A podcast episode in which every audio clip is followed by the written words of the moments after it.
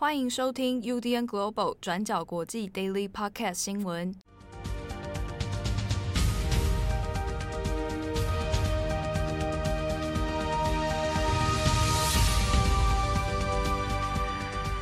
Hello，大家好，欢迎收听 UDN Global 转角国际 Daily Podcast 新闻。我是编辑七号，今天是二零二二年五月三十号，星期一，又来到快乐的星期一。今天的 Daily Podcast 呢是七号一个人来主持哦。那那跟大家先预告一下，我们这个星期刚好呢，转角国际的编辑部，我们办公室要稍微做一个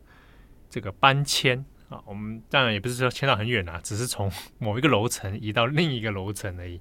啊，所以最近呢，可能会有一些行政方面的事务啊。然后因为刚好还在分流上班的关系，所以在整理起来哦，相当的麻烦 啊，说不定可能会影响到我们 Daily Podcast 开始更新的这个时间点哦。所以也请大家这个特别留意啊，也请多包涵。而且呢，我自己要移动这个办公室哦，对不对？这个。我们的前编辑啊，郑红还留下了很多遗物在这里哦，我也要想 把它安置好啊，把它剩下的这些遗产啊，给它供奉起来啊。所以呢，这个也请大家注意一下，我们到下个礼拜就会搬迁完成了。好，OK，那今天的 Daily Podcast 呢，我们会来更新几则重大国际新闻哦。首先，第一条，我们来看一下乌克兰。那乌克兰整体来说，虽然战争的威胁哈是相对比较降低的，不过呢，目前主要的炮火攻击仍然是位在乌克兰的东部。那泽伦斯基在五月二十九号的时候呢，前往了乌克兰的第二大城，那也就是东北部的哈尔科夫。那到哈尔科夫的前线来视察。好，那这个是泽伦斯基第一次哦，比较罕见的，就是去到基辅以外的地区来做视察。那他在这个视察里面，当然是有一些呃，不管是军事上面或者政治上面的一些讯号。好，那泽伦斯基呢，在现场那也有诶很高调的称赞，就是乌克兰的士兵哦，那对于他们这防守下来这个哈尔科夫呢，那是感到很自豪。那所以呢，也称赞了士兵的表现啊，是为了乌克兰的自由而战。那与此同时呢，他也是把哈尔科夫的国家安全局负责人哦，那其中一个是哈尔科夫的分局长，那就把他解职了啊。那他解职的原因是因为他说，在开战的前几个前期的时候呢，那没有办法在前期就保卫做保卫好这个城市哦。所以呢，就把它开除。好，那这边我们要特别留意的是，哈尔科夫呢，现在并不是完全的由乌克兰所掌握，它还是有部分区域，那是被俄罗斯给占领哦。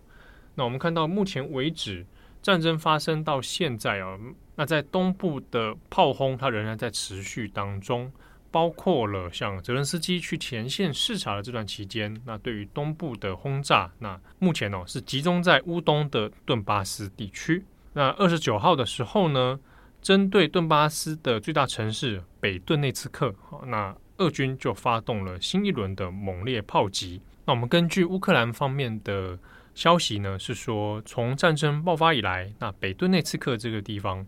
它的大部分的基础建设，像是公寓啊，然后大楼啊等等，那有将近九成的建筑物是已经被攻击损坏的了。那这个北顿内茨克呢，是现阶段俄军攻击的主要目标。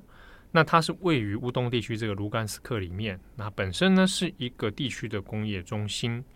那它距离俄罗斯的边境是一百四十三公里。那如果我们把时间哦倒回到当初开战前夕的时候，当时呢有军事威胁，开始风声越来越越强，然后这个压力越来越大的时候呢，北顿内茨克。有许多的民众是先提前撤离哦，主要是担心当时应该在乌东地区这边会成为一个比较临近的战场。哦，那现阶段俄军呢，他仍然没有放弃要把这一块地区呢先拿下，拿来增加对乌克兰日后的外交啊、军事上的压力哦。即便日后如果有机会停战的话，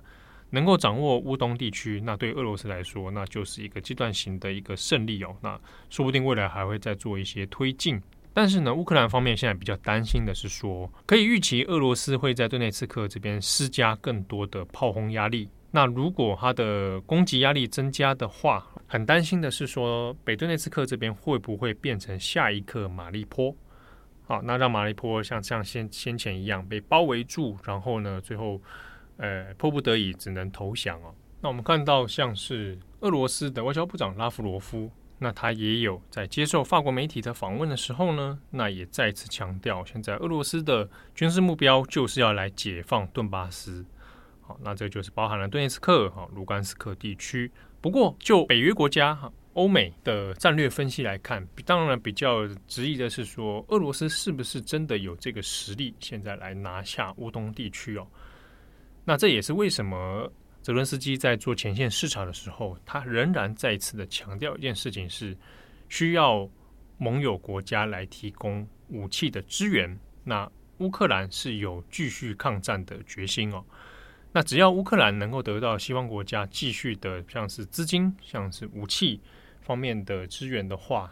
那就乌东地区的战况来看，对于俄罗斯来说也不是那么容易的事情。好，所以现在看起来呢，虽然炮火仍然是有在持续进行，不过整体的战略推进上面，它的进度仍然是比较停滞的。但是呢，大家应该也就注意到，这样的战争如果没有办法有一个明确的停损点，哦，双方没有办法有一个协议的话。那接下来，其实对于经济哦，全球的贸易啊、经济啊，都是很严重的影响。那也包含了现在已经大家可以看到的，像是小麦的价格要上涨等等的这些问题，以及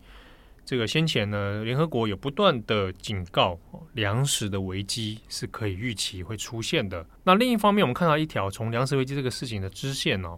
俄罗斯的外交部就提出一个方案，好，可以允许让商船来自由进出敖德萨。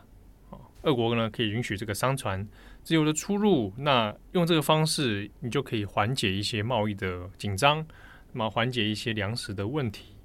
但是呢，他提出一个条件是，那你西方国家要针对经济制裁的部分，必须要放宽，必须要放缓。那这个提案出来之后，当然其实背后有蛮多令人玩味的地方啊。第一个是，那经济制裁的确是让俄罗斯很痛哦，这个是有痛到整个国家的经济结构了，所以。不得不呢，要做出一些交换。第二个是他交换了这件事情，可以开放商船来进出黑海、进出港口，那来让粮食危机减缓。可是呢，就战略目的上面，这样的换法似乎对于乌克兰而言，或者对于北约国家而言，这个很难接受。可是呢，如果你拒绝的话，那似乎有一个道德责任的问题就会被压到西方国家身上。啊，假设你是西方国家、北约国家，啊，我拒绝这样的提议。那这样提案对西方来说，它就比较微妙了。看起来其实就是俄罗斯在利用目前可以预期的粮食危机，然后来换取他自己的这个战略空间哦。那如果西方国家拒绝了这样提议，那感觉好像是哎。明明有一个可以解决粮食危机的一个妥协方式，结果西方国家拒绝了啊，继续经济制裁，那大家这个粮食啊、价格啊等等、啊，都还是会有一些状况出现。但是对于北约西方国家来说，俄罗斯这样的谈判方式啊，那其实已经不是第一次了哦。那这是算俄罗斯的惯用的一种技巧，而且呢，他的立场摇身一变，好像变成一个有站在道德制高点的一方哦。但是不要忘记，发动侵略战争这场战争到底怎么开始的？那其实是从俄罗斯方面所所起的头哦。好，不过针对这个提案呢，目前看起来还没有一个进一步的消息。那乌克兰的战事呢，可预期其实还是会再继续拖延一阵子。好，那下一则新闻，我们来看一下德州的校园枪击案后续的情况。美国总统拜登在当地时间二十九号的时候。那亲自前往到了当地的乌瓦德市的这个罗伯小学，亲自来哀悼身亡的十九名学童哦。那在当地呢，也有跟很多被害者的家属啊有会面。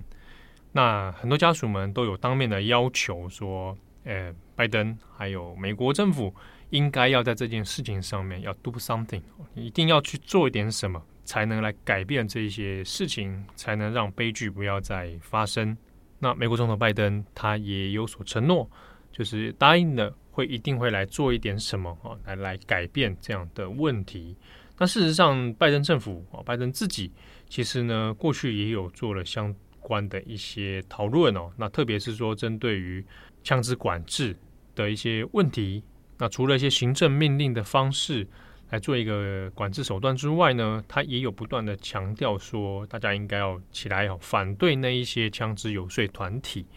哦，那当然言下之意，其实也特别讲到的是这个全美最大的这个 NRA 的步枪协会哦。不过呢，有鉴于现在美国社会上针对枪支问题的讨论是越来越多、越来越热烈，那在二十八号、二十九号这个周末的时候，美国的民主党还有共和党两党的跨党参议员哦，那就组成了一个讨论小组，那针对的就是枪支安全的问题呢，来展开一些协商，看看是不是未来透过立法的方式哦，能够找到一些共识或者找到一些解决的方法。那其中呢，来主导这一个小组的是共和党的参议员莫菲啊，这个莫菲。不过莫菲的讲法是说，他会支持说禁止，如果是心理健康有问题的人来取得枪支啊。换句话说，如假设你有精神状况或者有心理健康的这个问题，那你是不可以来购买或者持有取得枪支的。那同时，他也说要来解决这个校园的安全问题。或者是心理健康的一些资源的问题等等，啊，那这个是墨菲的说法。不过呢，假设我们回到像德州的罗伯小学的案件里面，这一位枪手拉莫斯哦，他本人在犯案之前其实是也没有任何跟心理问题、心理健康有关的记录，所以包含到持有枪支，包含到这个所谓心理健康的资源管理等等，那是不是能遏制像德州罗伯小学这样的枪击案，那这个是还有一些技术上的一些细节必须去探讨哦。那另外是呢，针对于说到底要不要对于购买枪支的背景调查要来更加的严格管控。好，那莫非还有其他的共和党的议员呢，是对这件事情还没有一个明确的共识出来哦。在过往会比较站在反对的立场。好不过呢，莫菲是有强调说，这件事情其实已经有大家在讨论。那这个德州的事件呢，是从二零一二年那一次的桑迪胡克小学枪击案以来呢，那共和党人有很多人是已经主动的表态，是说，哎，可以来找一些共识啊，可以来妥协，那看看能不能够找到一个大家都能够接受的办法。但是呢，也很不幸的是，最近几天呢，还是有其他枪击案发生哦。在二十九号的时候，奥克拉荷马州的音乐节活动，那也有一名枪手来发动攻击啊。那这是二十六岁的一位枪手，那他在现场扫射，那造成了一人死亡，七个人受伤。